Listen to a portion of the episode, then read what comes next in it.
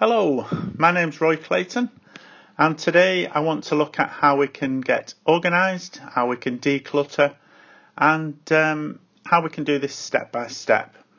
So, if you're running a business from your home or if you're just working from home, then your surroundings need to be tidy. So, they need to be organised and they need to be uncluttered. So, when you've got a lot to think about, you shouldn't add extra things into your thought process by cluttering up your surroundings, which you know might well also clutter up your brain. So, uh, especially if these can be easily avoided. So, if your home or your workplace isn't as tidy as it could be, let's look at how we might go about decluttering and free up our thoughts, if you like. So, uh, decluttering and organisation it can quickly feel overwhelming and and it can be frustrating. So if you're afraid to get started because it seems like it's too much, then try doing a few tasks at a time. So when you take small steps to declutter and organize your home,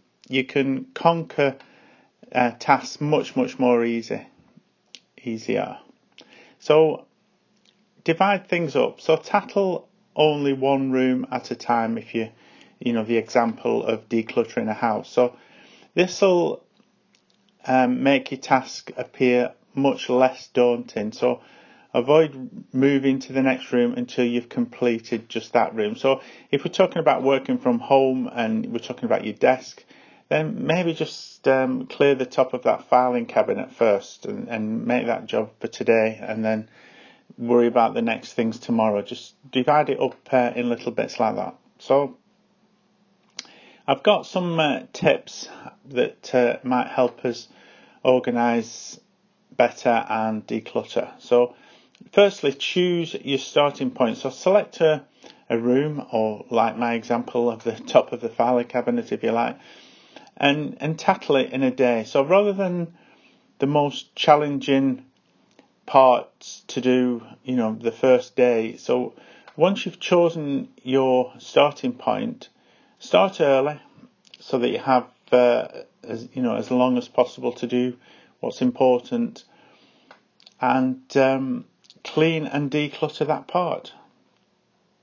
And number two, basic sort. So go through everything in your starting point, if you like, or your starting room, and sort out items that you no longer want. Everything that uh, you touch in that room should go into one of four categories. So things you want to throw away, things you want to donate or sell, things you should remain where they are, and things that you want to keep that um, are in the wrong room perhaps. So use uh, this storing principle for um, every item in the room. When you've finished, uh, you should have four distinctive piles or areas in the room each item in the room will be in one pile. So, um, you know, you're going to have four piles. Number uh, three is remove uh, the rubbish or remove the trash.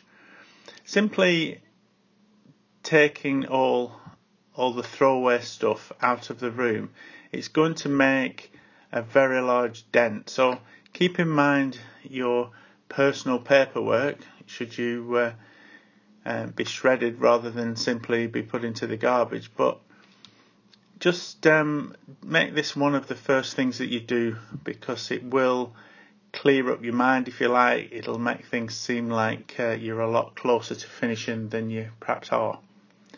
So, fourthly, remove uh, donation items. So, anything that you intend to sell or give away or donate uh, should come next. So, store these items somewhere else um, for now.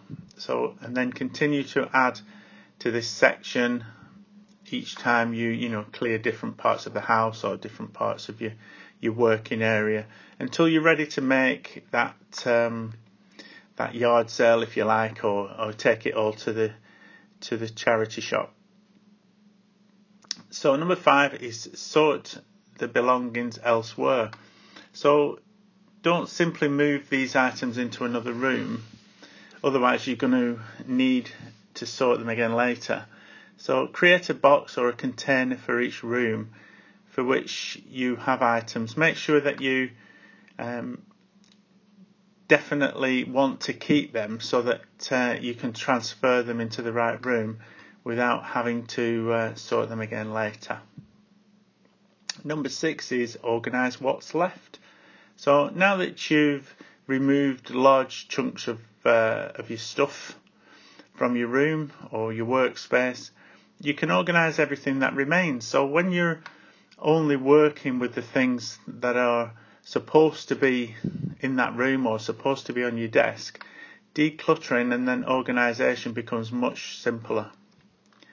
And then lastly, you want to repeat the process. So if you go through these six steps that I've just mentioned again in, you know, in your work area or in each room, uh, until you finish the whole process again. When you handle one room at a time, the process is much simpler and it's less stressful. So once you've finished organising your house or your workspace, take a few minutes each day to ensure that everything that you've used during the day is back in its place so that you can continue to enjoy your new clutter free surroundings. So the big task can seem overwhelming. So breaking your decluttering challenge into smaller increments and before you know it, your house or your work area will be clean and organised. And of course, our aim at the start was to declutter our workspace so that we declutter our mind as well, so that en- enable us to work more efficiently.